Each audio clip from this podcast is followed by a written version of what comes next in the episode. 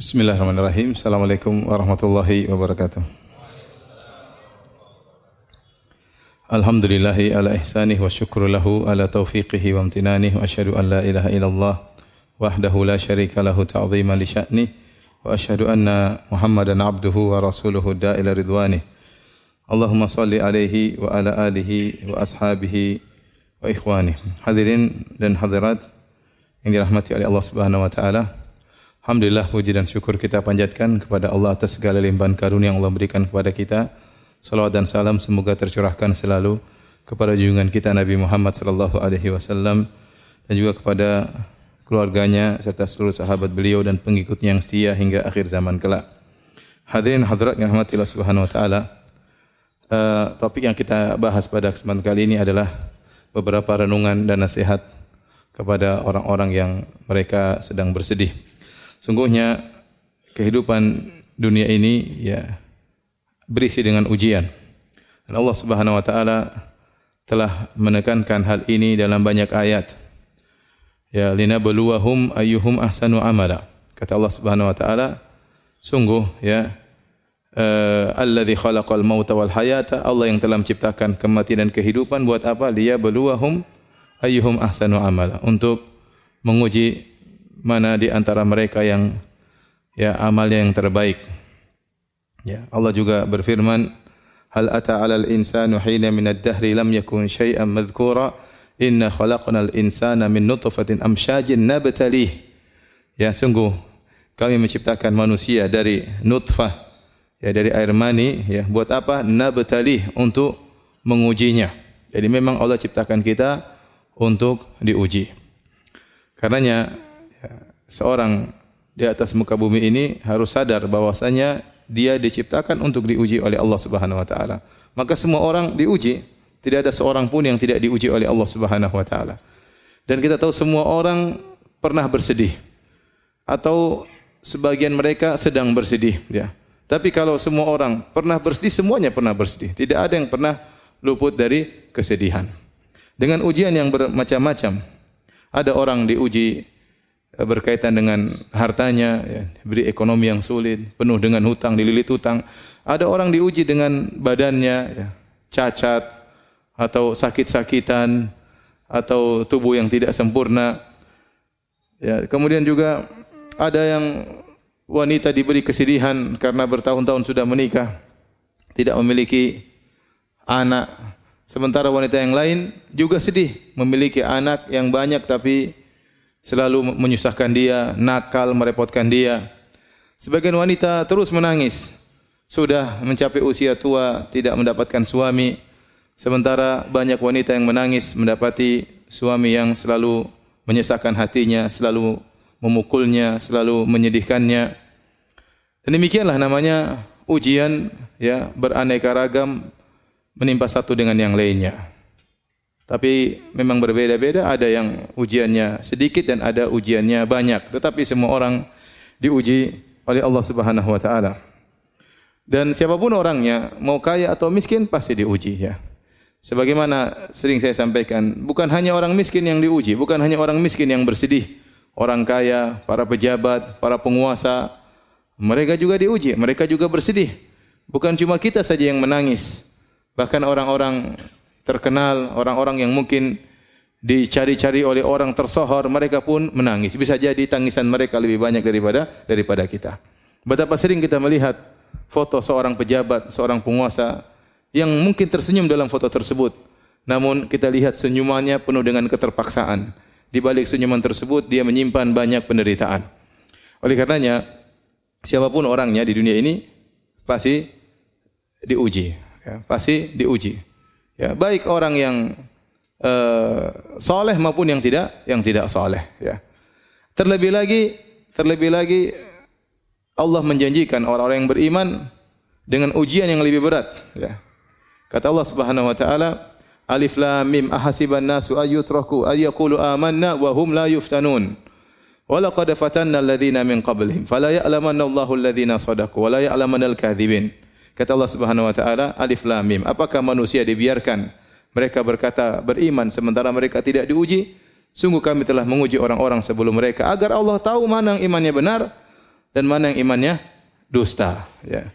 Am hasibatum an tadkhulul jannata wa lamma ya'tikum mathalul ladzina khalau min qablikum massathumul ba'sa wad dharra wa zulzilu.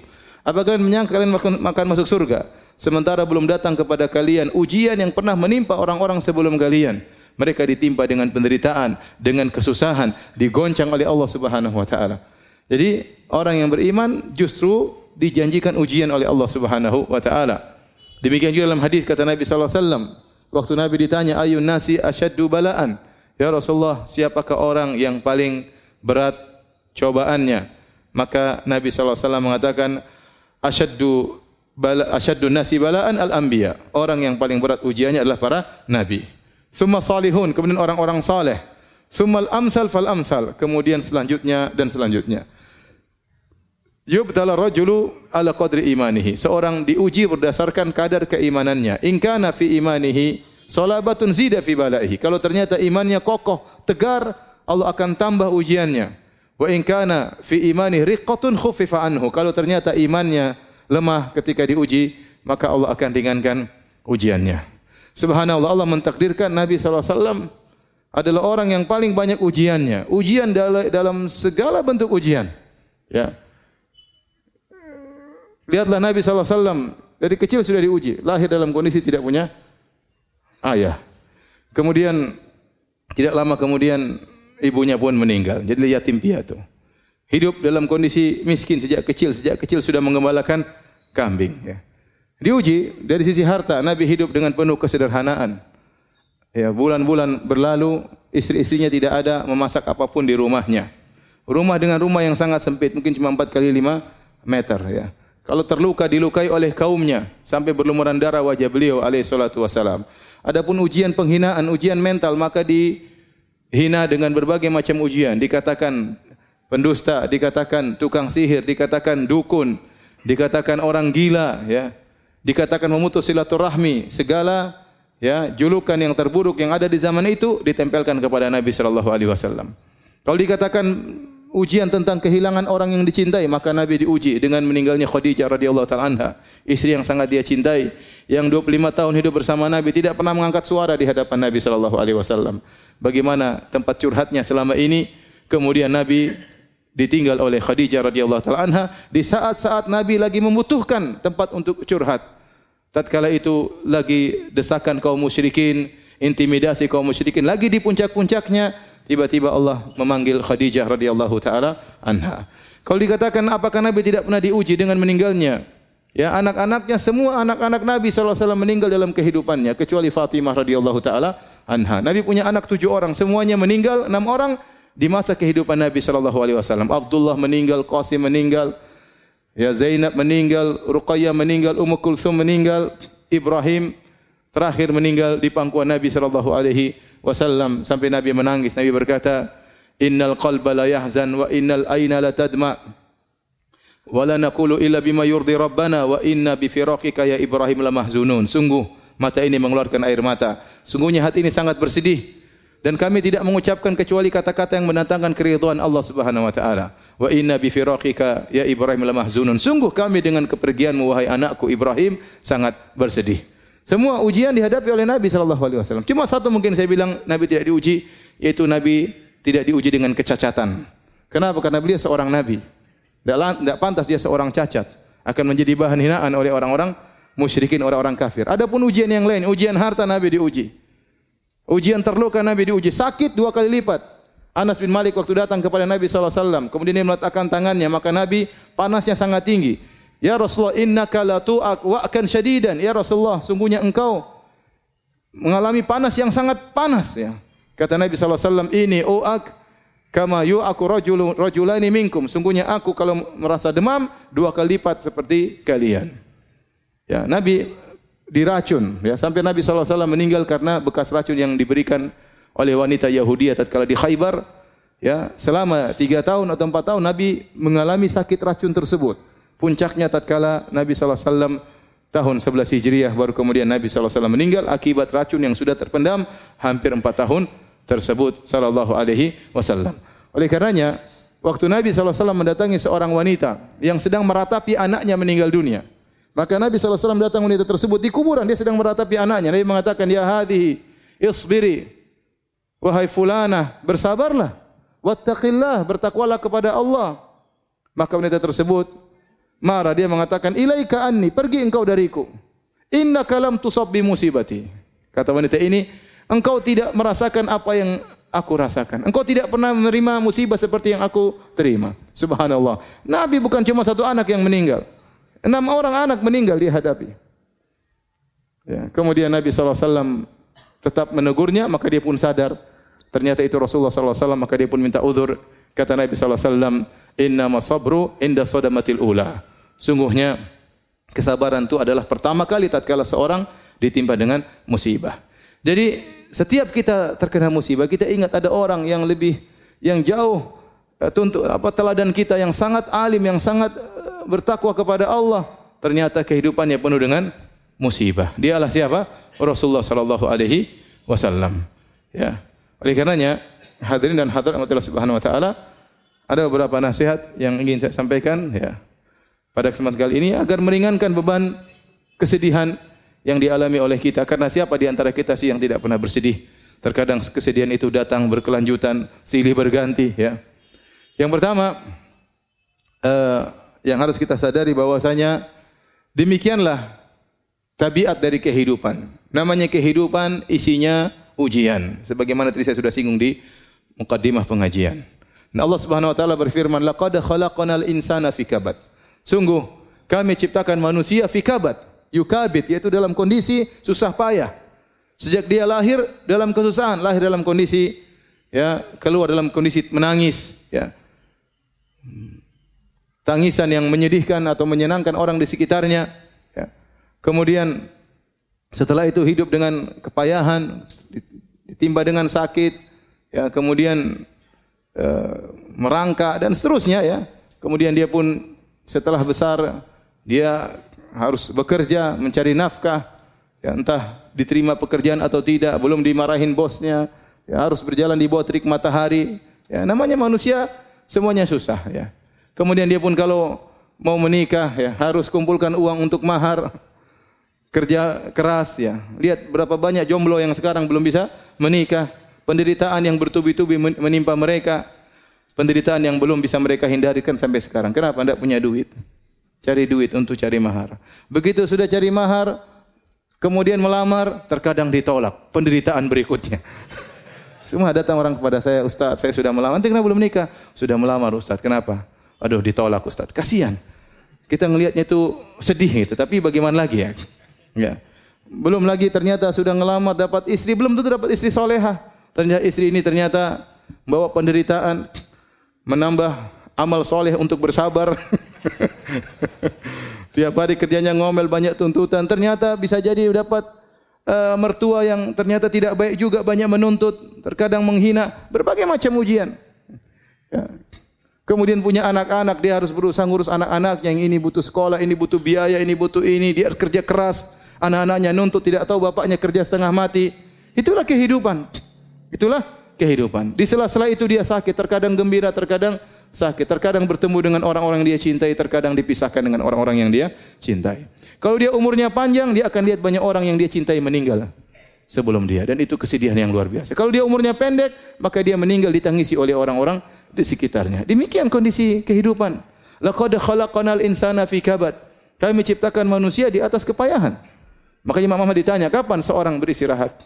Kata Imam Ahmad rahimahullah, sampai dia menginjakkan kakinya di surga baru dia apa? Istirahat. Dalam kehidupan ini dia penuh dengan ujian, penuh dengan kepayahan, penuh dengan kesulitan. Semua orang. Ya, siapa yang tidak susah? Semuanya susah. Ya.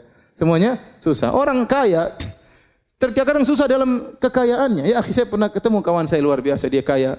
Cerita tentang perusahaan. Saya enggak jarang dengar, tapi cerita ini begini. Usaha kemudian terkadang naik turun, harga lagi turun, pusing. Ya. Kemudian kalau sudah mau lebaran mukir THR, uh setengah mati. Apalagi kalau ternyata pegawai seribu orang, THR seribu orang berapa orang? Berapa, berapa duit? Orang-orang pegawai yang miskin-miskin pada senang mau lebaran. Dia yang mau kasih gaji setengah mati.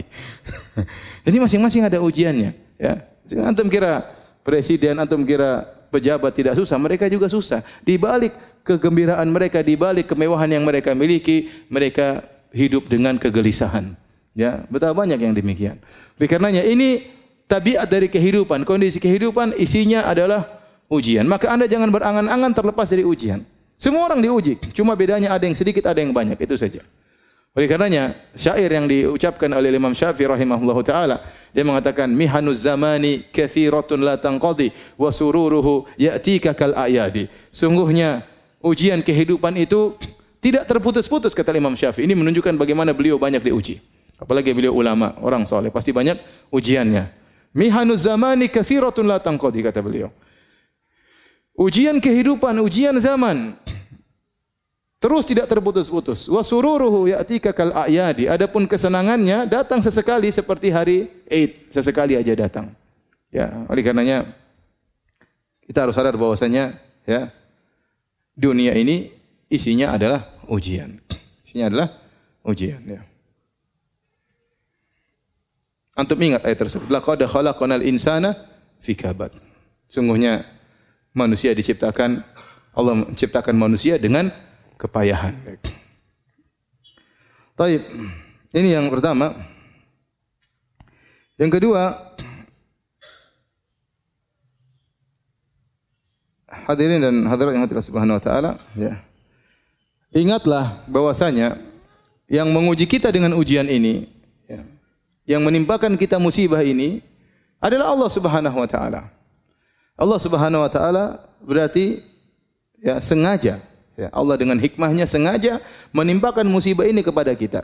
Allah telah memilih kita untuk diuji dengan ujian ini dan Allah tahu ujian ini pas buat kita. Allah tatkala mentakdirkan ujian ini bagi kita. Misalnya seorang kehilangan anaknya, seorang kehilangan barangnya, seorang mungkin terluka, seorang mungkin harus bercerai, seorang banyak musibah yang Allah tahu berarti memang ini pantas buat kita atau pas buat kita dan kita memang bisa untuk menghadapinya. Maka seorang ridho dengan keputusan Allah Subhanahu wa taala. Apalagi seorang tahu bahwasanya yang men, men, men, menentukan, mentakdirkan adanya musibah ini, musibah ini adalah Arhamur Rahimin. Adalah zat yang Maha Pengasih lagi Maha Penyayang. Yang lebih sayang kepada dia daripada seorang ibu kepada anaknya. Ya. Lallahu arhamu bi ibadihi min hadhihi bi waladiha. Allah lebih sayang kepada hamba-hambanya daripada seorang ibu terhadap anaknya. Jadi kalau Allah kasih kita musibah, kasih kita ujian, ya udahlah. Ini berarti memang Allah sudah takdirkan.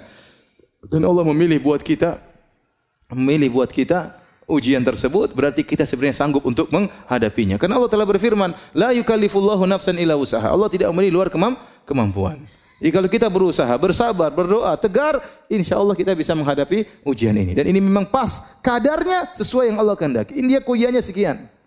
Kadarnya sekian. Makanya tadi hadis yang sudah saya sebutkan. Allah memberi ujian kepada seorang hamba. In kana fi imanihi salabatun zida fi balaihi. Kalau ternyata imannya kokoh Allah tambah. Berarti Allah memberi ujian sesuai dengan kadar yang pas buat kita. Maka seorang begitu diuji, sabar. Sabar. Dia tahu bahwasanya ini adalah ujian yang memang harusnya bisa dia hadapi. Kemudian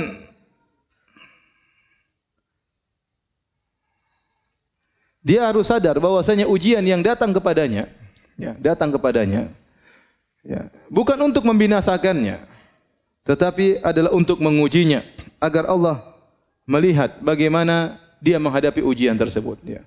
Allah tidak membinasakannya, Allah kasih dia ujian. Ya, kalau kita diberi ujian bukan untuk membinasakan kita, tapi untuk kita hadapi ujian tersebut. Apakah kita bisa menghadapinya atau tidak? Apakah kita bersabar sehingga kita dapat pahala ataukah kita mengeluh? ya berkeluh kesah sehingga kita tidak mendapatkan pahala dari Allah Subhanahu wa taala. Makanya uh, sebenarnya mengatakan ujian itu seperti obat ya. Memang pahit tapi harus diminum. Kalau antum tidak menghadapinya dengan kesabaran, maka antum tidak akan mendapatkan kesembuhan.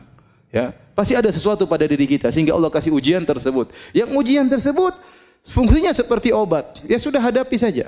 Hadapi dengan kesabaran sebagaimana kita bersabar kalau dikasih obat oleh dokter kita minum. Bahkan kalau harus diamputasi kita bersabar karena kita tahu di balik itu pasti ada kebaikan. Ini obat yang Allah berikan kepada kita, mau tidak mau inilah obat.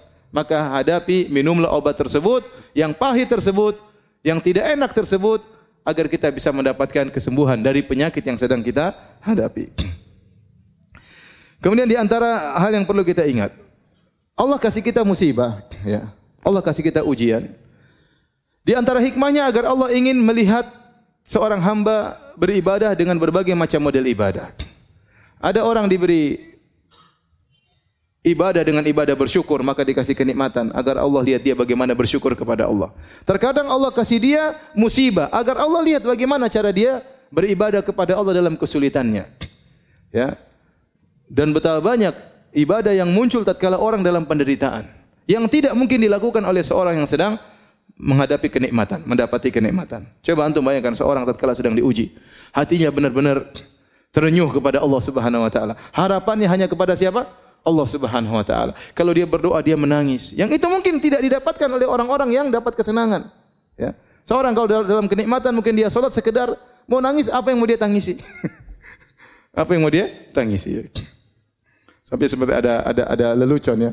Ada seorang imam di Mekah. Saya diceritain Allah alam benar atau tidak ya, tapi lelucon namanya namanya Syekh Al-Muhaisini. Syekh Al-Muhaisini dia punya murotal Quran ya. Kalau antum mendengar murotalnya dia sering nangis. Dan dia punya masjid di daerah di Mekah. Orang banyak yang etikaf juga di masjid tersebut. Dan dia kalau sholat sering nangis ya. Kemudian suatu hari ada seorang dari Mesir kemudian sholat situ senang dengar imamnya sholat sambil nangis-nangis. Kemudian dia tanya, siapa imamnya itu? Maka orang berkata namanya Al-Muhaisini. Sementara di samping-samping ada hotel-hotel namanya Al-Muhaisini, Al-Muhaisini. Itu yang punya hotel-hotel ini. Iya. Sudah punya hotel masih nangis katanya. Jadi maksud saya bisa jadi memang seorang dalam dalam ketentramannya, dalam kebahagiaannya dia menangis, tapi itu jarang. Ibadah yang keluar dari hati seorang tatkala sedang diuji dengan musibah itu luar biasa, ya. Luar biasa. Makanya terkadang seorang lilit utang, dia berdoa kepada Allah Subhanahu wa taala. Dan utangnya tidak dilunas-lunaskan oleh Allah Subhanahu wa taala. Karena Allah tahu kalau utangnya lunas, dia berhenti berdoa kepada Allah Subhanahu wa taala. Kalau utangnya lunas, dia tidak lagi sholat malam kepada Allah Subhanahu wa taala. Bahkan terkadang Allah menambah hutangnya sehingga dia benar-benar terjepit sehingga dia tahu apa arti tawakal. Dia tahu apa arti apa? Tawakal. Betapa banyak orang diajari oleh Allah dengan tawakal setelah dijebak dengan ujian yang sangat berat tidak ada yang bisa menolong dia seorang pun. Presiden pun tidak bisa menolong menolong dia. Ya. Tidak ada yang bisa menolong dia kecuali siapa? Allah. Maka dengan adanya ujian, adanya musibah, adanya penderitaan, maka Allah Subhanahu wa taala ingin mengetahui dari seorang hamba agar hamba itu beribadah dengan berbagai macam model ibadah. Ada ibadah syukur, ada ibadah apa? Ada ibadah sabar, ya. Ada ibadah sabar dan demikianlah, ya. Eh, kita lihat Nabi Muhammad SAW beribadah dengan bersyukur, beribadah dengan bersabar. Kita lihat Nabi Sulaiman alaihissalam yang super kaya raya dengan dipenuhi dengan berbagai macam kenikmatan. Dia juga pernah diuji oleh Allah Subhanahu wa taala. Lihat Nabi Ayub yang pernah kita sampaikan kajian, pernah diberikan kekayaan yang luar biasa dan pernah dikasih sakit yang lama. Dia pernah beribadah kepada Allah dengan syukur dan dia pernah beribadah kepada Allah dengan sabar.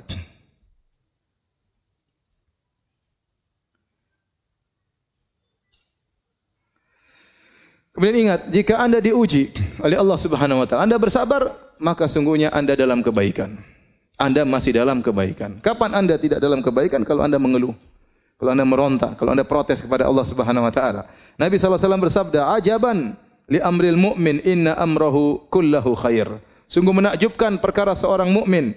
Sungguhnya perkaranya seluruhnya adalah kebaikan. Seluruhnya kebaikan. Walaisa dzalika li ahadin illa lil mu'min. Dan ini tidak mungkin kecuali hanya kepada seorang mukmin. Seorang mukmin yang selalu dalam kondisi baik. Dan ini tidak mungkin dilakukan kecuali oleh seorang mukmin. In asabatu sarra syakara fakana khairal lahu. Kalau dia mendapati kesenangan-kesenangan maka dia bersyukur dan ini baik baginya. Wa in asabathu dharra, dan jika dia diuji dengan penderitaan, sabara, maka dia bersabar. Fakana khairal lahu dan itu baik baginya. Oleh karenanya, jika Anda sedang diuji sementara Anda bersabar, sungguhnya Anda dalam lautan kebaikan. Kebaikan terus mengalir, argo kebaikan terus berjalan karena Anda sedang dalam kesabaran sebagaimana ya yang dijelaskan dalam hadis tersebut.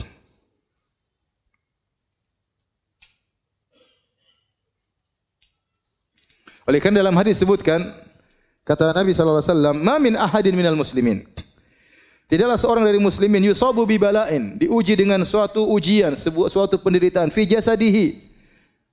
Penderitaan di badannya, dia sakit atau yang lainnya. Illa amara Allah taala al-hafazat alladziina yahfazunahu. Kecuali Allah akan perintahkan kepada malaikat al-hafazah, para penjaga, para pencatat amalan-amalan hamba. Uktubu li abdi fi kulli yaumin wa lailatin mithla ma kana ya'malu minal khair. Maka tulislah bagi hambaku kebaikan terus mengalir setiap hari, siang dan malam seperti yang biasa dia lakukan dari kebaikan yang dia lakukan. Madama mahbusan fiya selama dia ya tertahan gara-gara ya fi wathaqi karena dia sakit dia sabar dengan penderitaan tersebut. Jadi seorang kalau bersabar saya katakan tadi, argo pahalanya jalan terus. Argo pahalanya jalan terus ya sudah. Kapan Anda mengeluh? Kapan Anda protes kepada takdir Allah Subhanahu wa taala? maka argonya berhenti. Argonya berhenti. Maka seorang kalau terbetik dalam hatinya, kenapa tidak selesai-selesai? Lawan itu, itu dari iblis, itu dari setan. Lawan. Ya. Yakin bahwasanya kadarnya Allah tahu. Allah kasih musibah, kasih penderitaan, Allah tahu seberapa penderitaannya dan kadarnya sampai kapan Allah Maha tahu. Kita berdoa kepada Allah, kita cari solusi, tetapi kita bersabar menghadapi ya ujian tersebut. Kenapa? Karena argo pahala jalan terus. Malaikat catat terus pahalanya. Meskipun dia tidak bisa melakukan amal-amal ibadah yang biasanya dia lakukan. Pahalanya jalan, jalan terus. Kemudian juga di antara dalil bahwasanya kalau engkau bersabar dalam ujian berarti kau dalam kebaikan. Sabda Nabi sallallahu alaihi wasallam, "Man yuridillahu bihi khairan yusib minhu." Barang siapa yang Allah kehendaki kebaikan baginya, Allah berikan musibah baginya. Berarti tanda kebaikan adalah Allah berikan musibah. Nabi mengatakan yang mengatakan demikian, "Man yuridillahu bi khairan" Barang siapa yang Allah menghendaki kebaikan baginya, yusib minhu, Allah berikan musibah baginya. Musibah dalam berbagai macam musibah. Ya, ada yang musibah pada anaknya, ada musibah pada hartanya, ada musibah pada suaminya, ada musibah pada istrinya. Ada orang diuji dengan kekayaannya, ada orang diuji dengan kemiskinannya, ada orang diuji dengan sakit yang dia alami, ya. Dan banyak. Ada orang diuji dengan tuduhan yang tidak baik kepadanya. Ada orang diuji dengan kerabatnya, diuji dengan kakaknya dan adiknya, dengan tetangganya. Oleh karenanya, selama kita diuji dan kita bersabar, sungguhnya berarti Allah masih menghendaki kebaikan bagi kita. Dalam hadis yang lain kata Nabi sallallahu alaihi wasallam, "Idza ahaballahu qauman ibtalahum." Kalau Allah menghendak mencintai suatu kaum, Allah uji mereka. Jika Allah mencintai suatu kaum, idza ahaballahu qauman ibtalahum, Allah menguji mereka. Dalam hadis yang lain, "Idza aradallahu bi 'abdil khaira, ajjala lahu al-uqubata fid dunya." Jika Allah menghendaki kebaikan bagi seorang hamba, Allah segerakan hukumannya di dunia. Wa idza arada bi 'abdihi syarra, amsaka anhu bi dzambihi hatta yuwafiyahu yaumal qiyamah. Jika Allah menghendaki keburukan bagi seorang hamba, Allah tidak kasih dia musibah. Allah tahan dosanya, nanti Allah akan balas pada hari kiamat kelak dengan balasan yang sempurna. Oleh karena jika seorang diuji dan dia bersabar, yakinlah dia masih dalam kebaikan. Argo pahala terus berjalan. Di antara hal yang perlu kita renungkan, bahwasanya terkadang Allah kasih musibah kepada kita untuk mengangkat derajat kita di surga. Dalam satu hadis kata Nabi SAW, Inna rajula la yakuna Inna rajula la yakunu lahu 'inda Allahil manzilah fama yuballighuha bil fama yablughuha bil amal fama yazalu yabtalihi bima yakrahu hatta yuballighahu iyyaha. Kata Nabi sallallahu alaihi wasallam, sungguhnya seorang benar-benar dia memiliki kedudukan di sisi Allah Subhanahu wa taala. Namun Allah tidak bisa mengangkat dia ke posisi tersebut dengan amal solehnya. Artinya apa? Allah lihat amal soleh dia sedikit, tidak cukup. Pahala dia tidak cukup untuk mendongkrak dia untuk naik ke derajat yang tinggi tersebut. Fama yazalu yabtalihi maka Allah terus mengujinya. Allah terus memberikan musibah kepadanya. Bima yakrah dengan perkara yang dia tidak sukai. Hatta yuballighahu iyyaha sampai Allah pun menyampaikan dia pada derajat tersebut. Ini yang disebut dengan musibah menambah derajat seseorang. Ya, siapa di antara kita yang tahu amal solehnya banyak? Ya akhi, kita baca Quran jarang-jarang. Ya kita sholat malam jarang-jarang. Itu pun sholat malam dalam kondisi ngantuk-ngantuk. Sedekah masih pelit. Berbakti sama orang tua juga jarang-jarang. Baik sama istri pun tidak banyak. Perhatian sama tetangga kurang. Zikir juga lisan tidak pernah basah dengan zikir kepada Allah Subhanahu wa taala. Ibadah kita kurang kalau kita mau mau kita kalkulasi ibadah kita sangat sedikit. Terus kita ingin mendapat derajat yang tinggi, tidak ada cara lain kecuali dengan dikasih musibah. Di balik musibah tersebut banyak ibadah-ibadah yang mau tidak mau kita lakukan. Ya, kerendahan diri, kesedihan, kembali kepada Allah Subhanahu wa taala, menangis dalam sujud, menangis dalam salat malam. Ternyata dengan dikasih musibah tersebut, pahala kesabaran seorang hamba mengangkat dia pada derajat yang tinggi. Kalau dengan amal saja dia tidak mampu. Inilah maksud dari hadis tersebut. Dalam riwayat yang lain, kata Nabi SAW, Innal abda idza sabaqat lahu minallahi manzilatun falam yablugha bi amalin ibtalahu Allahu fi jasadihi. Sungguhnya seorang hamba jika telah tercatat ya bahwasanya dia punya kedudukan di sisi Allah dan dia tidak bisa sampai pada kedudukan tersebut dengan amal dia, maka Allah akan mengujinya mengujinya pada jasadnya. Au malihi atau Allah akan mengujinya pada ekonominya, pada hartanya. Au fi waladihi atau Allah, Allah akan mengujinya pada anaknya. Subhanallah. Mungkin dia diuji pada jasadnya, mungkin terluka, mungkin sakit, mungkin celaka. Atau diuji pada hartanya, mungkin usahanya gagal, mungkin kerugian, mungkin uangnya dicuri, mungkin uangnya dirampok, mungkin ada yang hilang. Aufi waladi, mungkin anaknya yang sakit, mungkin anaknya meninggal. Subhanallah. Allah kasih ujian kepada dia. Thumma sabbarahu ala dhalik. Kemudian Allah bikin dia bersabar atas ujian tersebut. Hatta yuballighahul manzilata allati sabaqat lahu min Allah. Sampai Allah pun menaikkan dia, mendongkrakkan dia, didongkrak sampai pada posisi yang sudah tercatat baginya di sisi Allah Subhanahu wa taala. Jadi seorang tatkala diuji ingat hal ini. Amalan saya masih sedikit. Bisa jadi ujian inilah yang meninggikan apa derajat derajat saya. Kemudian di antara hal yang perlu dia ingat tatkala dia sedang bersedih diuji dengan ujian. Ingatlah bahwasanya ujian tersebut sebagai kafarah menghilangkan dosa-dosanya. Menghilangkan dosa-dosanya. Kata Nabi SAW, Ma yusibul muslim min nasabin wala wasabin wala hammin wala hazanin wala adhan wala ghammin hatta syaukata yushakuha illa kafarallahu biha min khatayahu. Kata Nabi SAW, tidaklah sesuatu pun menimpa seorang muslim. Baik keletihan, bahkan keletihan. Baik uh, nasabin, keletihan, baik wasab, sakit, sakit apa pun. Sampai demam, ya, sampai demam. Kata Nabi SAW, La tasubbi al-humma. Jangan engkau mencela demam. Fa innaha tudhibu khataya bani Adam kama yudhibul kir khabatal hadid. Sungguhnya demam itu menghapuskan dosa-dosa seorang anak Adam sebagaimana alat pandai besi menghilangkan karat dari besi. Jangan mencela penyakit, jangan mencela demam kata Nabi sallallahu alaihi wasallam. Jadi seorang letih, seorang sakit ya, wala hazanin. Kemudian juga kesedihan yang menimpanya ya sampai wala hammin. Ya ham itu kekhawatiran tentang di kemudian hari gimana nanti depan, besok bagaimana lusa bagaimana bagaimana tahun 2000 sekian bagaimana bagaimana bagaimana anak saya kalau sudah besar. Kekhawatiran ini pun ini kesedihan. Ke, ke, ke, kalau hazan kesedihan tentang masa lalu. Kalau hamin kegelisahan kekesian tentang masa depan yang dikhawatirkan ini juga menghapuskan dosa-dosa. Wala adzan dan juga gangguan orang yang orang berikan kepada dia, dia dizalimi, dia diganggu, dikata-katain, dituduh yang tidak-tidak, digibahi. Ini semua penghapus dosa. Wala ghammin, kegelisahan. Seorang muslim terkadang tidak jelas tahu-tahu dia gelisah. Tahu-tahu ada hatinya lagi tidak tentram, tidak tahu kenapa. Ketahuilah itu penghapus dosa-dosa. Wala syauka yushakuha bahkan duri yang mengenai tubuhnya kecuali Allah akan menghapuskan dosa-dosanya. Maka seorang bersabar ya.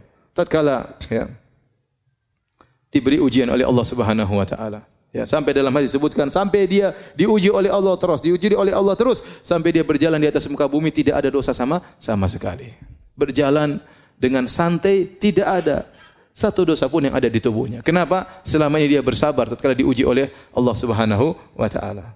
Terkadang orang yang ikhwan diuji dengan berbagai macam ujian dari ujian satu ke ujian yang lain. Dan itu yang dialami oleh Nabi sallallahu alaihi wasallam. Terkadang orang dikasih uji dengan satu ujian.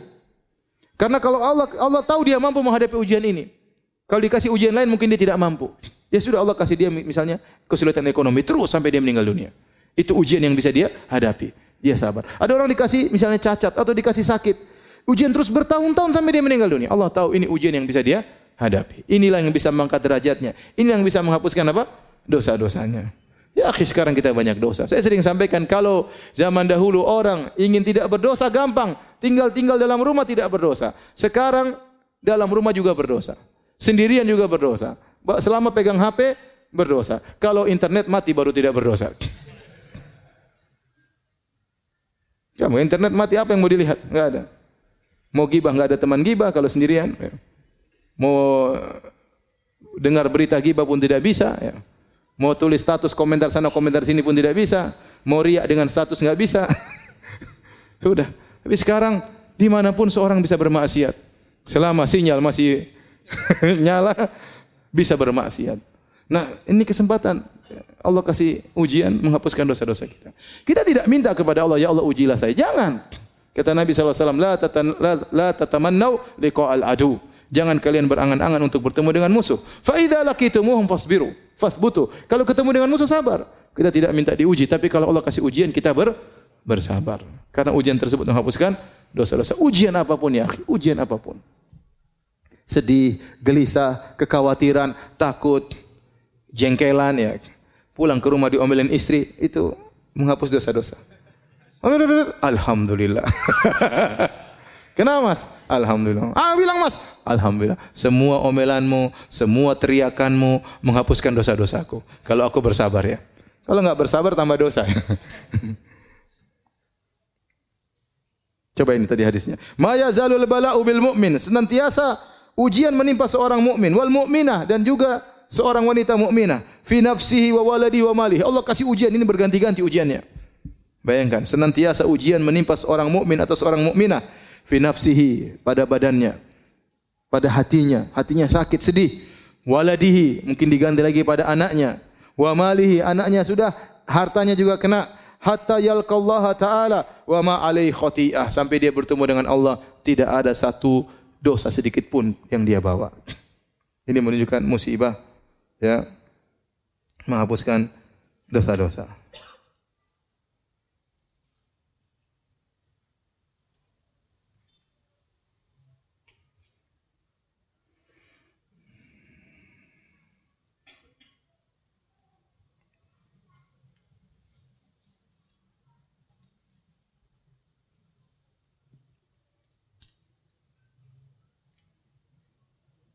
Dalam satu hadis dari Jabir bin Abdullah dari Imam Ahmad dengan sanad yang sahih.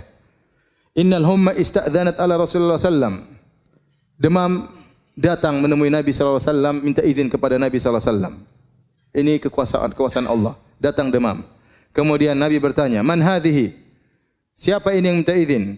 Kata demam Ummu Mildam dan itulah kunyahnya demam, humma. Maka fa amara biha ila ahli Quba. Maka Nabi perintahkan dia untuk pergi ke penduduk kota Kuba agar mereka yang ditimpa dengan demam. Falaku minha ma ya'lamullah.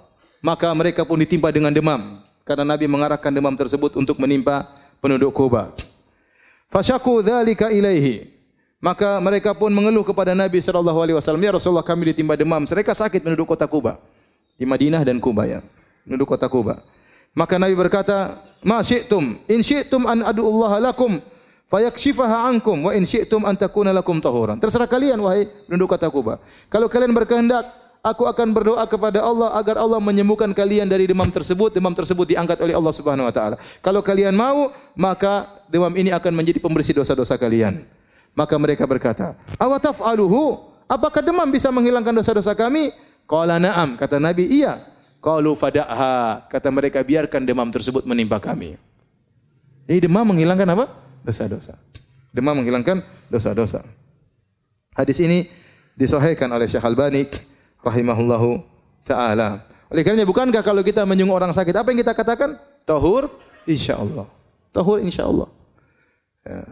Membersihkan dosa-dosa. Insyaallah di situ tahqiq untuk menunjukkan pasti membersihkan dosa-dosa jika Anda bersabar. Ya.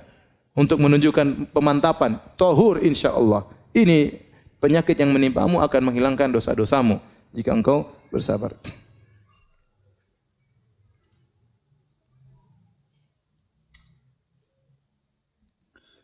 Baik. Nasihat berikutnya para hadirin dan hadirat yang dirahmati oleh Allah Subhanahu wa taala. Bisa jadi musibah yang menimpa kita ini merupakan sebab terhindarkan dari musibah yang lebih besar. Ya, bisa jadi musibah yang menimpa kita merupakan sebab yang untuk menghindarkan musibah yang lebih besar. Kata Imam Ibnu Qayyim rahimahullah taala, kalau Anda sulit memahami hal ini, kalau Anda sulit memahami hal ini, renungkanlah kisah Nabi Khadir dengan anak yang dia bunuh. Kata Allah Subhanahu wa taala, "Fantalaqa fantalaqa hatta idza laqiya gulaman faqatala." Qala aqtalta nafsan zakiyatan bighairi nafsin laqad ji'ta syai'an nukra. Waktu Nabi Khadir jalan Nabi Musa ketemu dengan seorang anak kemudian dengan wahyu dari Allah maka Nabi Khadir pun membunuh anak tersebut. Nabi Musa mengingkari. Bagaimana kau bisa membunuh seorang anak yang tidak punya salah sama sekali? Kalau bunuh, kalau dia bunuh orang kita boleh bunuh, dia enggak punya salah. Maka kemudian di belakangan Nabi Khadir menjelaskan, ya. Fa ammal gulamu fa kana abawahu mu'minaini fa khashina ayyurhiqahuma tughyana wa kufra. Fa aradna ayyubdilahuma rabbuhuma khairan minhu zakatan wa aqraba ruhma. Ya. Sungguhnya anak yang saya bunuh tersebut tentu menyedihkan kedua orang tuanya atau tidak? Menyedihkan kedua orang tuanya. Anaknya meninggal dunia. Tapi kata Nabi Khadir, sungguhnya anak ini kalau dia besar, dia akan menjerumuskan kedua orang tuanya ke dalam kekufuran. Dia akan menjerumuskan kedua orang tuanya ke dalam kekufuran. Maka kami ingin anak ini diganti. Maka anak ini meninggal dan itu musibah. Kemudian Allah menggantikan dengan anak yang lebih baik. Ini dijadikan barometer Ibn Qayyim rahimahullah taala. Kalau Anda tidak bisa memahami musibah itu bisa menghilangkan musibah yang lebih besar, maka renungkanlah apa? Kisah ini. Renungkanlah kisah ini. Contoh kisah lain disebut oleh para ulama tentang Ahad Qadat Ubaidillah bin Ziyad. Salah seorang panglimanya Ubaidillah bin Ziyad. Tahu siapa Ubaidillah bin Ziyad? Ubaidillah bin Ziyad ialah panglima atau yang yang telah membunuh yang memimpin untuk membunuh siapa? Al Husain. Al Husain bin Ali bin Abi Thalib radhiyallahu taala anhuma dalam uh, apa namanya bencana Karbala. Waktu dia naik di atas rumahnya, seorang panglima dari anak buah Ubaidillah bin Ziyad yang biasanya memimpin peperangan, dia naik di atas atap ala sota kemudian dia jatuh sehingga kakinya dua-duanya patah. Maka dia dijunguk oleh seorang ulama yang bernama Abu Kilabah, muridnya Anas bin Malik radhiyallahu taala anhu. Maka dia mengatakan, insyaallah lebih baik ya. Insyaallah ini lebih baik yang Allah takdirkan bagi engkau. Maka dia bilang, apa yang lebih baik daripada kedua kaki patah? Dia tidak tahu. Kemudian tiga hari berikutnya tiba-tiba datang surat panggilan dari Ubaidillah bin Ziyad agar dia memerangi peperangan untuk membunuh atau untuk mencegah Hussein bin Ali bin Abi Thalib. Akhirnya datanglah utusan tersebut dia berkata, lihatlah bagaimana saya mau berangkat sementara kedua kaki saya apa? Patah. Akhirnya tidak jadi dia. Sebelas hari kemudian datang kabar Hussein telah terbunuh. Dia bilang rahimallahu Abu Kilabah. Semoga Allah merahmati Abu Kilabah. Benar nasihatnya. Seandainya saya tidak jatuh, saya akan pimpinan perang untuk membunuh siapa? Al Husain. Kita tidak tahu, subhanallah. Bisa jadi musibah tersebut ada ada musibah yang lebih besar yang Allah hindarkan dari kita dengan terkena musibah kecil tersebut.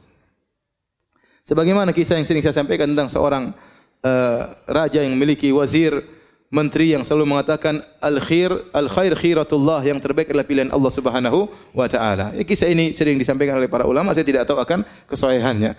Ia seorang menteri yang selalu berkata yang terbaik pilihan Allah Subhanahu wa taala. Setiap ada orang terkena musibah dia datang, yang terbaik pilihan Allah Subhanahu wa taala. Orang terkena musibah, yang terbaik pilihan Allah Subhanahu wa taala. Sampai akhirnya sang raja tangannya terputus karena terpotong, dia datang kepada sang raja dia berkata, yang terbaik pilihan Allah Subhanahu wa taala. Maka raja pun marah. Apa yang terbaik? Tangan saya putus, jari saya putus. Kau bilang yang terbaik. Masukkan ini menteri dalam penjara. Begitu dimasukkan di penjara dia mengatakan, yang terbaik pilihan Allah. Saya di penjara pun adalah yang terbaik. Suatu hari sang raja kemudian sedang berburu dengan menteri-menterinya, kemudian mereka berburu, kemudian dia mereka berburu keasikan berburu sampai keluar daripada daerah kekuasaannya. Sampai akhirnya dia terjebak ke suatu kaum yang mereka menyembah berhala atau menyembah arwah dan mereka ingin menangkap orang supaya dikurbankan kepada sesembahan tersebut. Akhirnya sang raja ditangkap dengan pengawal-pengawalnya semua ditangkap dan semuanya dibakar atau dipanggang atau dibunuh untuk arwah mereka. Ketika sang raja ingin dibunuh, tiba-tiba ada seseorang dari penyembah berhala tersebut berteriak, ini tidak pantas orang ini untuk disembahkan kepada Tuhan kita. Kenapa? Tangannya ada yang cacat jarinya. Yang cacat tidak boleh. Seperti kambing, kalau ada kambing yang luka, tidak boleh. Ada kambing yang buta, nggak boleh. Ya, ini tidak cacat untuk jadi korban. Kalau korban harus orang yang tidak boleh cacat. Akhirnya raja tersebut disuruh pulang dan dia selamat gara-gara jarinya yang putus. Maka dia ingat perkataan menterinya, benar perkataan menteriku yang terbaik adalah apa? Pilihan Allah Subhanahu wa taala. Maka dia segera pulang ketemu menterinya, dia mengatakan benar perkataanmu yang terbaik adalah pilihan Allah. Terus kamu waktu di penjara kenapa kau bilang terbaik pilihan Allah? Kata dia, kalau saya tidak di penjara, tentu saya akan ikut berburu sama Anda dan saya jadi korban. Jadi mau saya seorang renungkan ini kisah bisa jadi bisa jadi ya, bisa jadi musibah ya mendatangkan atau menolak musibah yang lebih besar. Ada saya pernah dengar cerita ada seorang dia uh, menemani seorang untuk dia menemani orang untuk pergi ke bandara. Ya, tamu datang, kemudian dia pun menemani tamu tersebut menunggu ke bandara. Ternyata pesawat delay. Harusnya dia sudah pulang ke rumah, mungkin sudah tidur siang atau tidur malam. Saya lupa waktunya, mungkin sudah tidur malam.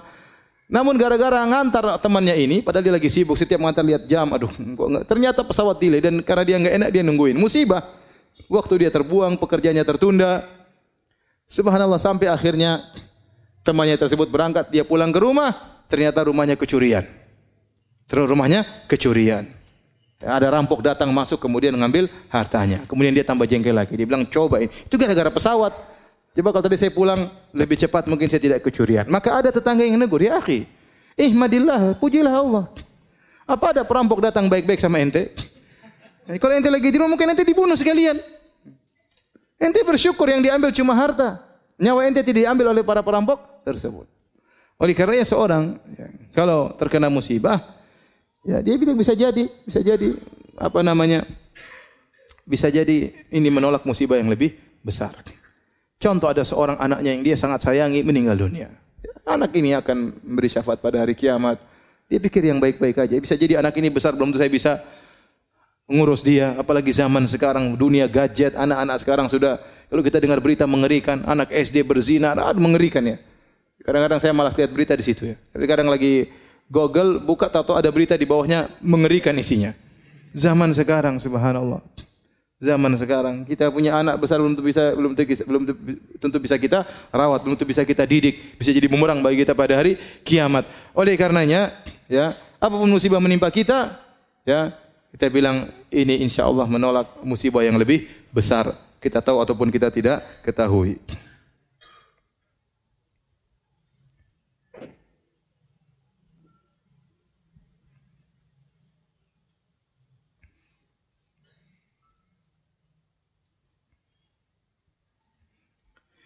Anda ditimpa musibah, oleh Allah Subhanahu wa taala agar Anda tahu bagaimana bersyukur yang benar. Terkadang seorang tidak tahu rasa syukur, nikmatnya syukur kecuali setelah dikasih apa? Musibah. Seorang terkadang lupa dengan kenikmatan sehat kecuali setelah dikasih apa? Sakit. Baru dia tahu betapa nikmatnya sakit. Sebagaimana uh, pepatah uh, mengatakan Laulam takun musibah lama kanat hunaka sa'adah. Kalau bukan karena musibah tidak ada namanya kebahagiaan. Karena seorang benar-benar merasakan kebahagiaan setelah mengalami apa? Musibah.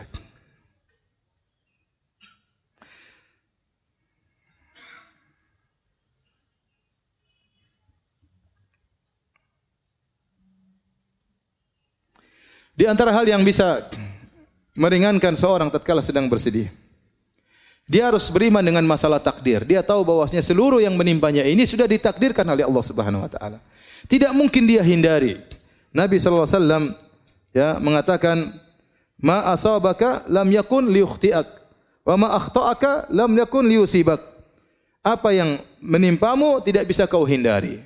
Dan apa yang terhindar darimu tidak mungkin menimpamu. Ini sudah pasti ya. Inna Allah kataba maqadir al-khalaiq qabla an yakhluqa samawati wal ard bi khamsina alf sanah. Sungguhnya Allah mencatat takdir seluruh makhluk, termasuk Anda, Anda ini makhluk. Takdir Anda telah ditulis oleh Allah secara detail, masing-masing kita secara detail.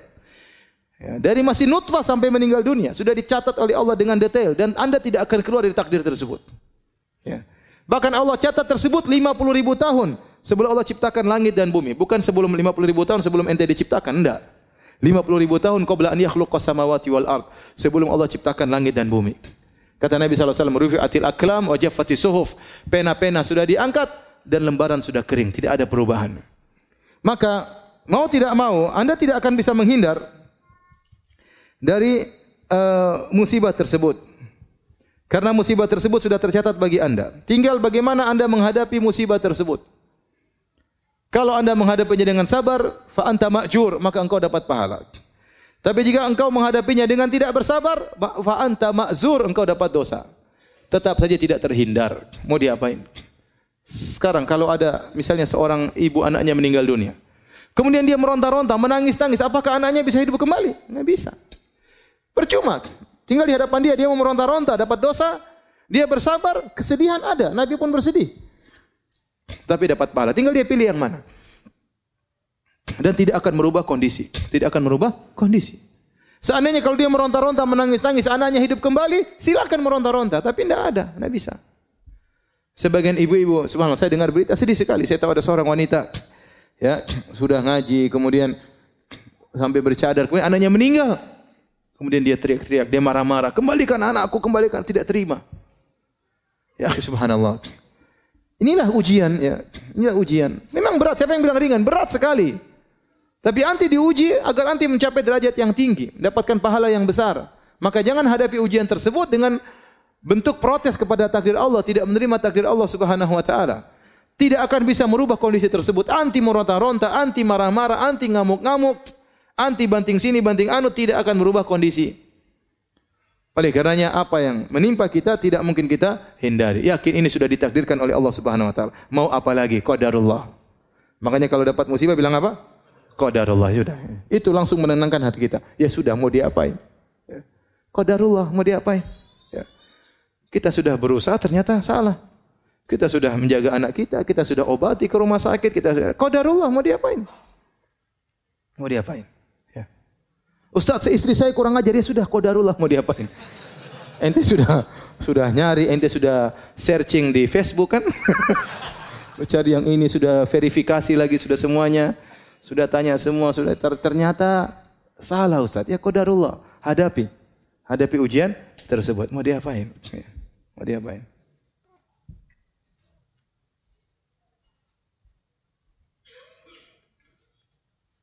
Bisa ada seorang, dia hitam, kemudian dia tapi dia tinggi. Kemudian dia ingin menikah dengan perempuan yang cantik, meskipun pendek putih supaya anaknya apa? Tinggi dan putih. Ternyata kodarullah. Anaknya hitam, pendek, pesek. Ya sudah, kodarullah. Ente sudah berusaha. apa boleh buat? Itu namanya kodarullah.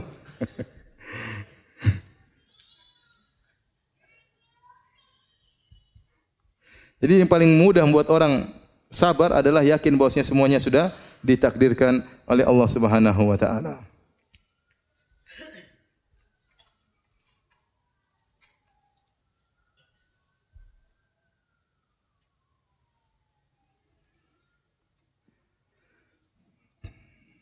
Kalau seorang tatkala ditimpa musibah, dia dapati dirinya kurang bersabar, maka latihlah dirinya untuk bersabar. Kalau dia latih dirinya untuk bersabar, dia akan bersabar. Kata kata Nabi sallallahu alaihi wasallam, "Innamal hilmu innamal hilmu bitahallum wa innamal ilmu bitta'allum." Ya, wa man yatasabbar yusabbirhu Allah.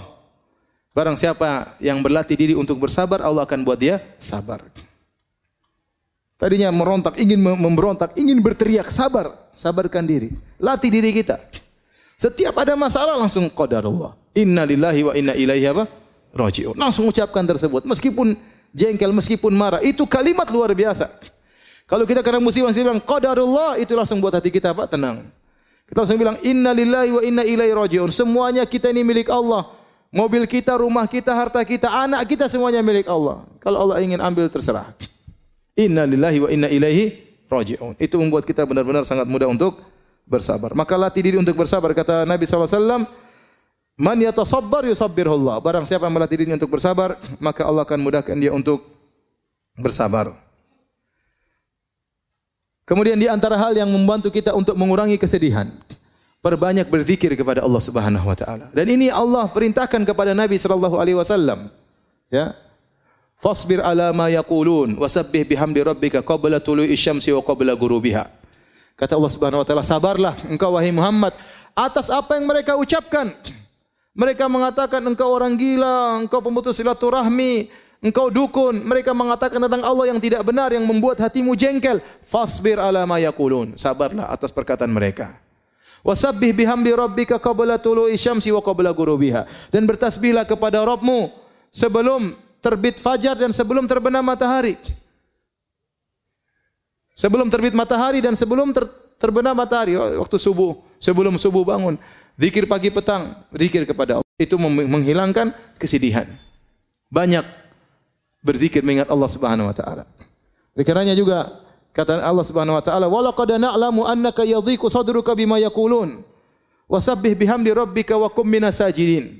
Kata Allah, sungguh kami tahu dadamu sempit wahai Muhammad atas perkataan mereka. Antum kira waktu Nabi Muhammad dikatakan orang gila, orang sinting, dia tidak sakit hati, dia sakit hati.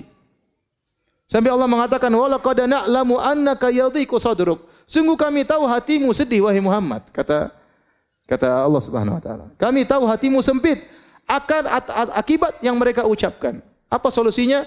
Wasabbih bihamdi rabbik, maka bertasbihlah, banyak berzikir subhanallah, subhanallah, subhanallah. Wa kum minasajidin, banyak salat, banyak sujud kepada Allah Subhanahu wa taala. Itu di antara hal yang buat kita meringankan kesedihan kita. Keluhkan kesedihan kita kepada Allah Subhanahu wa taala. Fasabrun jamil. Sabar jamil, apa itu sabrun jamil? Kesabaran yang indah maksudnya kesabaran yang tidak disertai dengan syakwa, keluhan kepada makhluk. Adapun syakwa kepada Allah, mengeluhkan penderitaan kita itu tidak mengapa. Itu kebiasaan para nabi. Nabi mengeluhkan kesulitannya kepada kepada Allah Subhanahu wa taala. Nabi Yakub mengatakan inna ma ashku bathi wa husni ila Allah. Aku mengeluhkan kesedihanku, ya kegelisahanku, penderitaanku hanya kepada Engkau ya Allah. Semua para anbiya mereka mengeluhkan kepada Allah Subhanahu wa taala. Nabi Zakaria Rabbi inni wahana al-'azmu minni washta'ala ar-ra'su syaiba wa lam akum bi du'aika rabbi syaqiyya. Ya Allah, aku sudah tua, tulangku sudah rapuh. Aku masih ingin punya anak. Aku tidak pernah ya putus asa dari berdoa kepada Engkau. Seorang ya tatkala ditimpa dengan kesedihan, banyak bertasbih, banyak berzikir. Ala bi dzikrillah tatmainnul qulub. Ketahuilah dengan berzikir kepada Allah, maka hati menjadi tenang. Jangan terlalu banyak syakwa kepada orang lain. Sekarang model zaman sekarang ini sedikit-sedikit mengeluh di Facebook, status berubah-ubah terus. Ini yang saya lihat, aduh. Terkadang di penuntut ilmu terkadang begitu. Terkadang ustadz begitu. Ya, akhi subhanallah ribut sama istrinya kemudian dia perang status di Facebook. Kita yang lihat malu. Anda sedih, percuma Anda sampaikan di status, tidak ada faedahnya. Keluhkan kepada Allah, bangun malam berdoa kepada Allah subhanahu banyak zikir, itu yang bisa menghilangkan kesedihan Anda, mengurangi kesedihan Anda pun Anda status. Apa orang-orang belum tentu membantu. Orang mungkin malah mengejek, orang mungkin malah merendahkan ente. Anda kira dengan Anda melemparkan status tersebut, kemudian kesedihan hilang? Enggak. Kemudian setelah Anda bikin status, ente lihat lagi komentar, lebih lagi sedih lagi. Kalau enggak ada yang komentar Anda bersedih, ternyata murid-murid saya tidak ada yang perhatian sama saya. Kalau ada yang komentar, ente bersedih juga. Belum ada balasan status lain, waduh repot. Ngapain kita seperti itu? Ente ingin hilang kesedihan, berzikir kepada Allah Subhanahu wa taala. Sebagian ibu-ibu seperti itu, statusnya menunjukkan penderitaan terus. Tahu-tahu status ada ada jantung berbentuk love terbelah dua. Subhanallah. Ada apa um? Kenapa begini? Kenapa jantungnya terbelah dua? Menimbulkan banyak pertanyaan. Ya. Repot ya. Banyak ya. Nanti status Macam-macam ya Allah. Jangan jangan mengeluh kepada manusia. Rugi. Betapa banyak berharap kepada orang dia akan kecewa. Mengeluh kepada manusia tidak ada yang dia dapatkan. Tidak ada solusi. Paling mereka mengatakan sabar. Sabar.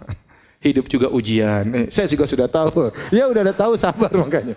Ngapain ngeluh sama manusia? Hati-hati ibu-ibu yang suka rubah-rubah status ibu-ibunya. Jangan. Sedikit status foto profilnya diganti-ganti, jangan. Kalau terkena musibah, sedih, banyak berzikir, banyak baca Quran. Quran itu syifa, obat, ya.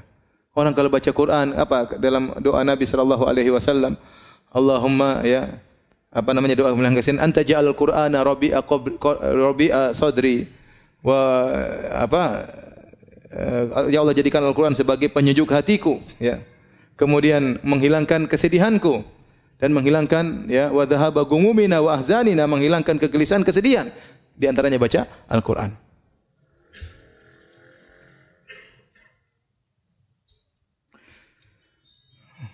Kemudian di antara hal yang membantu kita untuk menghilangkan kesedihan yaitu jangan memutar kembali masa-masa yang lalu. Ya. Kenangan-kenangan lalu hapuskan. Ada seorang mungkin mungkin ya punya anak meninggal dunia. Kemudian dia masih simpan bonekanya, dia masih simpan bajunya. Ini jangan, ini menyiksa diri. Sudah sedekahkan kepada orang lain. Nanti dilihat bonekanya, dia nangis lagi lihat anaknya. Lihat sepedanya, dia nangis lagi lihat apa? Anak. Jadi itu terjadi. Sudah itu semua barang kasih orang. Jangan mencoba untuk mengingat masa lalu yang menimbulkan kesedihan karena itu diingin oleh setan. Ya. Setan ingin apa? Liyah zunal ladzina amanu. Setan ingin agar orang beriman sedih. Kenapa kalau orang beriman sudah sedih? Dan kesedihannya berlebih-lebihan, tidak mengantarkan dia dekat kepada Allah, akhirnya banyak perkara akhirnya terbengkalai. Dia kalau sudah sedih, terlalu sedih, ngurus anak-anak yang lain susah. Perhatian sama suami susah. Dia pun jarang pengajian, dia cuma baca Quran, nangis saja kerjanya. Maka segala hal yang membuat kita kesedihan tentang masa lalu, ngapain kita ingat-ingat kembali? Semua kenangan-kenangan hilangkan. Kalau punya foto-foto di HP hilangkan semua. Ya ngapain? Nanti lihat nangis lagi. Tiba-tiba nangis lagi. Ya enggak usah. Enggak usah. Baik tentang orang tua kita, baik tentang anak-anak kita yang sudah lalu biarlah berlalu. Ya. Ngapain kita menjebak diri kita pada kesedihan yang lalu yang tidak mungkin kita perbaiki lagi, mustahil, tidak mungkin kita kembalikan lagi, mustahil.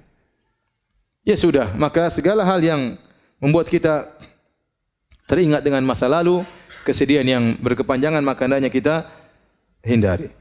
Kemudian jangan lupa ya untuk menghadiri majelis ilmu di antara zikir yang menangkan hati majelis ilmu. Dengar pengajian tentang kesedihan ya tentang tawakal tentang sabar tauhid terutama pengajian tentang tauhid. Dengar bagaimana Tuhan kita bagaimana Allah Subhanahu wa taala bagaimana Allah melakukan semuanya dengan hikmah ya bagaimana Allah terkadang menguji hamba-hambanya. Baca kisah-kisah orang terdahulu dengar pengajian tentang bagaimana kisah para ulama diuji sehingga kita tahu bahwasanya kita ini diuji tidak ada apa-apanya dibandingkan dengan dengan mereka. Ya. Dan ini membuat kita lebih lebih ringan kesedihan kita. Kemudian jangan lupa perkara yang penting tatkala kita terkena kesedihan, berusaha membantu orang lain. Berusaha membantu orang lain. Oleh karenanya Al-Imam As-Sa'di, gurunya Syekh Utsaimin rahimahullah taala pernah berkata, dia mengatakan dua pokok kebahagiaan adalah pertama ikhlas kepada Allah yang kedua membantu orang lain. Ini dua pokok kebahagiaan. Anda kalau ingin bahagia, lakukan dua ini. Pertama ikhlas. Berusaha dalam segala kegiatan ikhlas karena Allah, bukan mencari komentar manusia. Bukan karena kepentingan duniawi, bukan untuk melihat ya like atau dislike, tidak peduli. Saya mencari komentar Allah Subhanahu wa taala. Kapan Anda bisa ikhlas dalam segala kegiatan Anda, maka Anda akan meraih kebahagiaan. Yang kedua, membantu orang lain. Setiap kita bantu orang lain, maka Allah akan berikan kita kebahagiaan. Allah berfirman, ya. Ya ayyuhalladzina amanu, idza qila lakum tafassahu fil majalisi fafsahu yafsahillahu lakum. Bahkan perkara yang mungkin tidak butuh biaya membantu orang. Kata Allah, ya wahai orang yang beriman, jika dikatakan kepada kalian lapangkan majelis supaya atau rapatkan supaya orang bisa masuk duduk bersama antum di masjid, maka berilah kelonggaran bagi mereka. Yafsahillahu lakum maka niscaya Allah akan berikan kelapangan bagi kalian. Kata para ulama termasuk kelapangan dada. Kelapangan dada. Ya, padahal tidak butuh biaya sehingga orang datang eh, silakan duduk samping saya. Itu ente bikin begitu ente dapat ente dapat apa? Kebahagiaan. Tidak usah jauh-jauh, kita sholat Jumat misalnya, sholat Jumat, full masjid rame. Ada orang bingung cari apa? Cari tempat. Kemudian kita sini sini kita rapat-rapat sedikit. Silakan sambil antum tersenyum. Dia kemudian berdiri samping antum. Itu Allah kasih kebahagiaan bagi antum. Begitu saja. Sebaliknya, kalau antum kemudian bawa sajadah sendiri sholat Jumat, terus kaki ente lebarin. Ente sudah siap mau datang, ente nggak mau. Dia mau sampingin, ente semakin lebarin. Pasti ente dapatkan hati ini jengkel, grundel. Allah bikin hati ente menjadi apa? Sempit. Berbuat baik kepada orang lain pasti mendatangkan kebahagiaan. Antum lihat orang di jalan, orang menyeberang, orang lagi sibuk-sibuknya ente sempatkan waktu ngantar orang kakek tua tersebut sebentar-sebentar. Berhentikan kemudian antum berjalan mengantar orang tersebut. Allah pasti kasih kebahagiaan. Ya, ini asal kebahagiaan adalah membantu orang lain. Di saat-saat kita penuh kesedihan, jangan lupa kita memberi kebahagiaan kepada orang lain. Niscaya kesedihan tersebut akan dikurangi oleh Allah Subhanahu wa taala, ya. Oleh karena saya katakan manusia paling berbahagia adalah siapa? Adalah Rasulullah sallallahu alaihi wasallam. Kenapa dia selalu menebar kebahagiaan bagi orang orang lain? Siapa pun yang minta bantuan kepada Nabi, maka Nabi pun membantunya sebisanya. Itulah Rasulullah sallallahu alaihi wasallam. Maka cobalah kalau kita ditimpa kesedihan, bantu orang lain. An-nafa al-mutaaddi membantu orang lain maka insya Allah akan berikan uh, kebahagiaan bagi kita.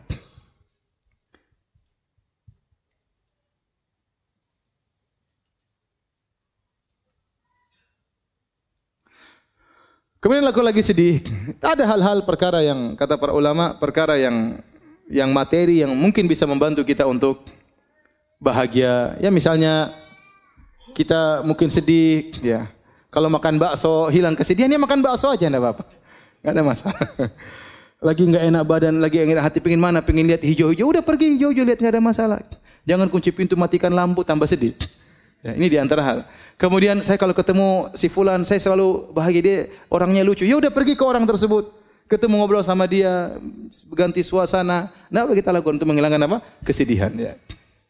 Ya, senang dengan warna tertentu. Kalau warna hijau, indah, hati menjadi tentram. Ada ibu-ibu senang lihat warna ungu, ya. Lihat eh, sudah lakukan tidak ada masalah. Ini termasuk perkara-perkara yang bisa menambah ya menghilangkan kesedihan. Kemudian hindari hal-hal yang bisa mendatangkan kesedihan bertambah. Contoh nonton berita, sukanya nonton berita kriminal. tambah sedih enggak? Tambah sedih. Waduh, sedih, sedih, sedih. Berita tentang selingkuh, semakin sedih ketakutan. Waduh, sudah gini suami istri selingkuh. Eh, ketakutan luar biasa. Pelakor, apa namanya? Pelakor tadi? Pelari apa? Oh, perebut laki orang. Saya kira pelari laki orang. perebut berita-berita seperti itu akhirnya bikin gelisah, bikin sedih. Ketemu orang yang mulutnya kotor, jangan ketemu dia. Ketemu majelis-majelis gibah, jangan. Ini bikin kesedihan semuanya. Ganti suasana, ya. Ganti suasana. Kalau punya grup ternyata isinya berita-berita nggak enak, left, tinggalkan grup. Cari grup yang lain yang bisa mendatangkan apa? Kebahagiaan. Tidak ada masalah. Itu juga di antara hal yang bisa mengurangi kesedihan.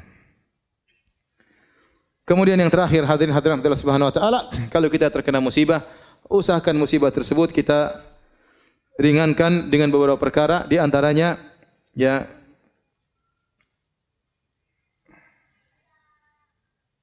ingat musibah yang lebih berat daripada yang kita alami ya. Kalau kita terkena musibah, misalnya seorang ya, ada seorang eh, tangannya terluka, kemudian dia memuji Allah, alhamdulillah. Kenapa? Ente memuji Allah. Alhamdulillah, bukan di lisanku. Coba kalau lidahku yang luka, bukan di mulutku, bukan di wajahku, seperti itu. Ya. Ada seorang salaf yang kemudian kakinya luka, maka dijunguk oleh seorang kemudian dia mengatakan, Alhamdulillah, yang membiarkan dirimu masih lebih banyak daripada yang hilang. Yang hilang satu kaki badan masih lengkap, mata masih bisa melihat, ya. Kemudian badan masih ada, ya. Masih banyak musibah yang lebih berat daripada yang kita alami. Maka dengan begitu kita menjadi lebih ringan. Seorang misalnya, maka ada seorang wanita pernah dia lagi sedih dikasih dikasih kertas. Dua. Satu kamu catat tentang apa yang diambil oleh Allah, satu kamu catat tentang apa yang Allah berikan padamu. Coba, misalnya seorang kecurian, taruhlah mobilnya dicuri dicuri sama orang. Dia isi di catatan tersebut, mobil dicuri, nilai 400 juta. Terus dia catat yang Allah berikan sama dia banyak sekali. Istri harganya berapa istri? Mahal istri. Anak-anak ini mahal, rumah, kemudian mobil yang lain masih ada, kesehatan. Ini kalau dikalkulasikan duit banyak sekali. Iya. Banyak. Makanya di antara hal yang buat kita untuk meringankan musibah kita, kita ingat bahwasanya nikmat yang Allah berikan kepada kita jauh lebih banyak daripada yang Allah ambil dari kita. Jauh lebih banyak. Kalau antum suruh isi kertas isi nikmat-nikmat Allah, antum tidak bakalan mampu. Terlalu banyak kenikmatan tersebut. Nikmat bisa masih mengaji, nikmat masih bisa ke masjid, nikmat bisa masih bisa dengar pengajian, nikmat masih bisa baca Al-Qur'an, nikmat masih bisa sujud, nikmat masih bisa melihat berbagai keindahan. Diambil sebagian oleh Allah, enggak apa-apa. Ya sudah, itu namanya kehidupan. Hal ini mengurangi mengurangi e, beratnya musibah yang kita hadapi. Di antaranya melihat kepada orang-orang yang penderitanya lebih parah daripada dia. Ya, antum melihat ya. Kita ini masih penuh kenikmatan. Coba lihat di negara-negara lain ya. Negara lain seperti di, di, di Suria.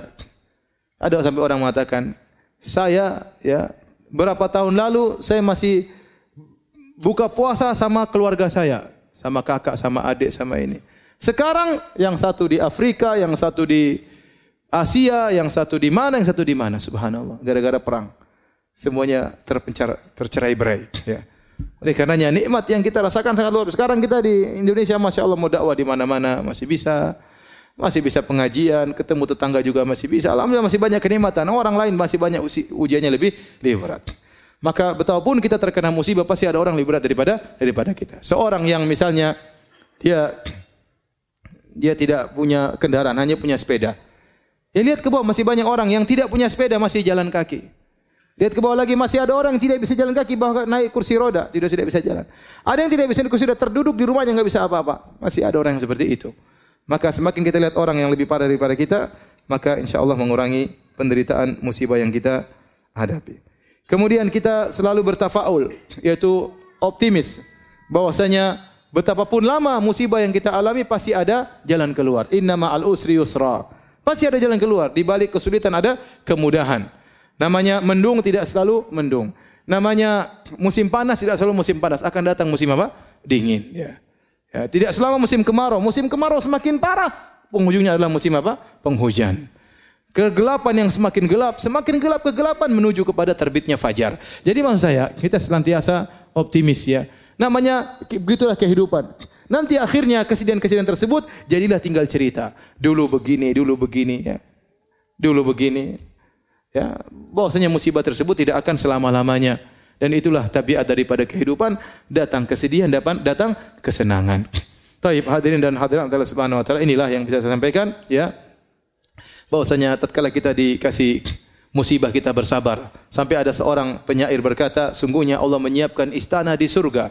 Yang istana tersebut isinya adalah kesedihan. Isinya adalah kegelisahan, dipagari dengan penderitaan yang bisa masuk hanya dengan membawa kunci kesabaran. Oleh karenanya seorang ya dunia ini tidak ada yang tidak diuji, ya antum diuji, ustaz juga diuji, ujian berbeda-beda ya. Ujian berbeda-beda. Tidak ada yang tidak diuji oleh Allah Subhanahu wa taala, tinggal bagaimana kita menghadapi ujian tersebut. Terkadang ada ujian yang sama dihadapi oleh dua orang, yang satu dengan tentram, yang satu penuh penderitaan, gelisah menangis, yang satu dengan tentram menghadapinya. Kenapa? Imannya berbeda. Imannya berbeda. Padahal ujiannya sama. Wallahu alam bisawab. Kalau ada yang bertanya saya persilahkan.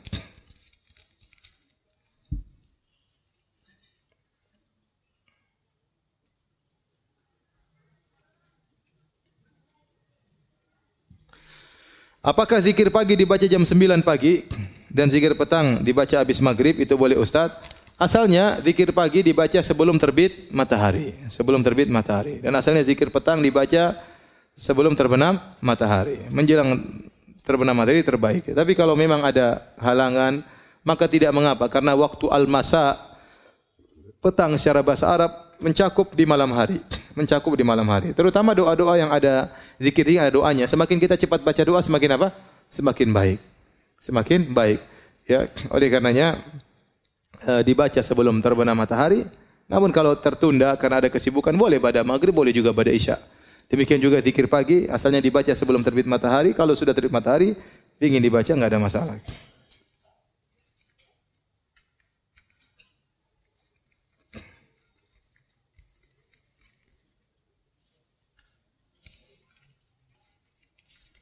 Ustaz, ada pertanyaan titipan. Apakah menikah harus dengan orang yang kita jatuh cinta kepadanya? Dan menikah apa harus menunggu lulus kuliah terlebih dahulu? Semuanya tidak harus. Kalau ditanya apakah harus kita menikah dengan orang yang kita jatuh cinta kepadanya, tidak harus. Ya, tapi kalau itu bisa, itu lebih baik. Ya. Karena kecintaan itu menambah kelanggengan kehidupan rumah tangga. Makanya disyariatkan nazar. Kenapa kita nazar? Supaya kita suka, kita tertarik, ah, baru kita menikah. Kalau kita enggak tertarik, maka sebaiknya jangan ya karena akan mengganggu kebahagiaan kehidupan rumah rumah tangga. Maka disyariatkanlah nazar melihat untuk menumbuhkan rasa cinta tersebut. Tapi apa kita harus menikah dengan orang yang kita cintai? Belum tentu. Belum tentu. Kebahagiaan tidak harus bersama dengan orang yang kita jatuh cinta kepadanya. Ya. Tapi kalau bisa kepada orang yang kita cintai itu yang terbaik. Apakah menikah harus tunggu kuliah? Tidak harus. Yang penting ente punya modal.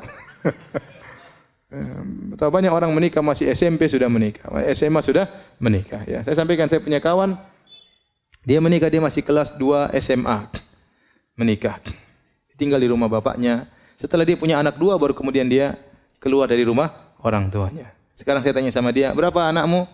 Anak saya 10. Masya Allah, itu baru laki-lakinya katanya.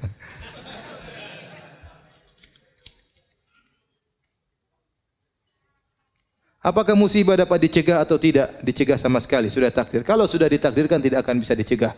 Namun selama kita tidak tahu apa takdir kita, maka kita berusaha melakukan amalan-amalan yang bisa mencegah kita dari terhalang kita dari takdir yang buruk ya. Semua sudah ditakdirkan, tapi kita tidak tahu apa takdir takdirkan kepada kita. Yang penting kita melakukan sebab di antara hal-halnya yang menghilangkan kita dari kesudahan yang buruk misalnya adalah berbuat baik kepada orang lain kata Nabi sallallahu alaihi wasallam. Sunai ma'ruf taqi masari asu berbuat baik kepada orang lain menghindarkan dari kesudahan yang buruk.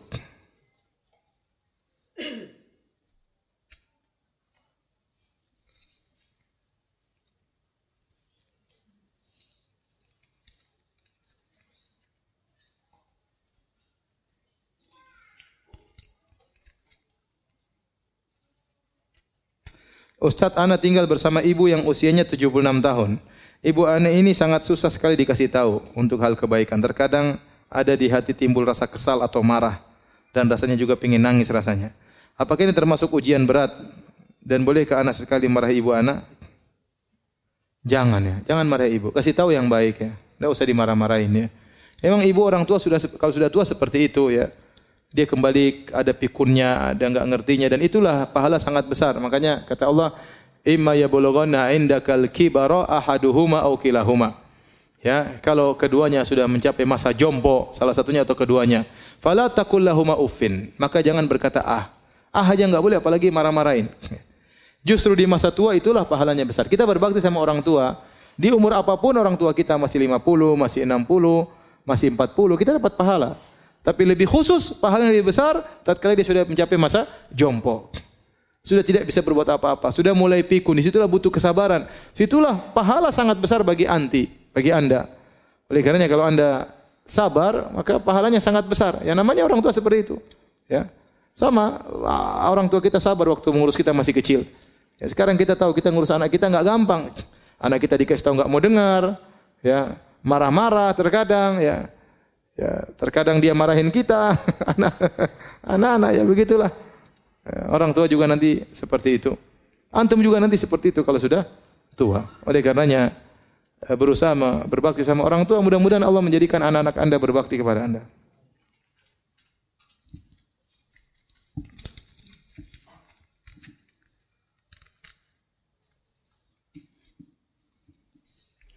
Ustaz apakah boleh boleh berjualan dalam masjid? Di, dalam masjid enggak boleh, berjualan di luar. Di luar areal masjid. Selama areal masjid adalah tempat untuk sholat, maka tidak boleh. Ya. Tidak boleh. Kalau tempat, tempat itu dipakai untuk sholat, maka berarti itu dibangun untuk tempat sholat. Ya. Ya. Adapun di luar pagar enggak ada masalah.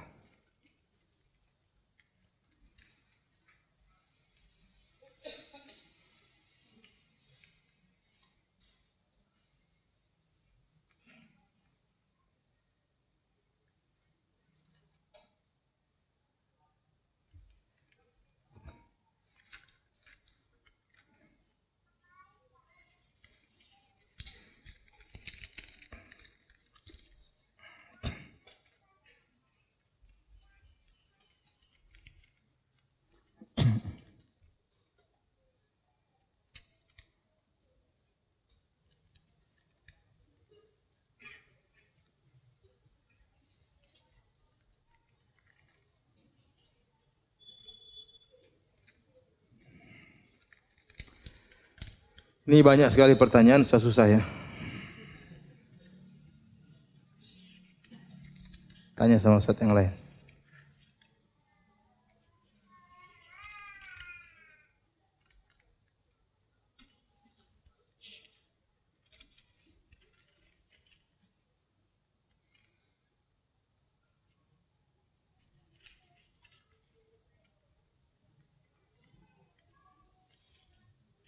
Bolehkah mengucapkan selamat atas kelahiran anak antar pasangan non muslim? Ini perkara duniawi, tidak apa-apa. Perkara dunia kita boleh mengundang mereka makan, kita boleh ikut bahagia dan kebahagiaan mereka. Misalnya dia naik pangkat kita bilang selamat naik pangkat nggak ada masalah. Perkara apa? Duniawi.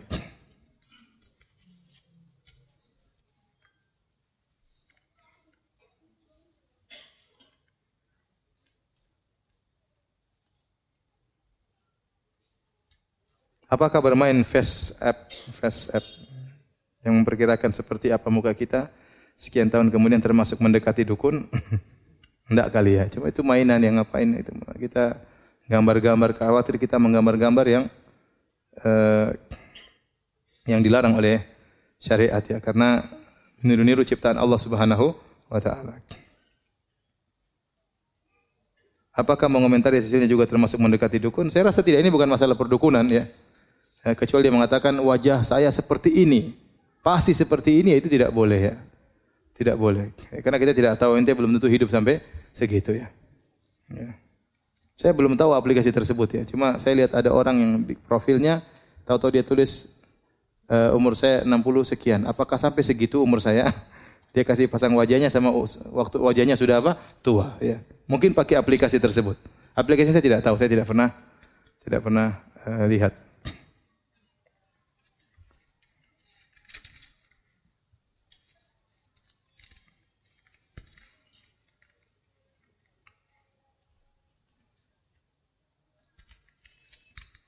Oh, panjang-panjang semuanya.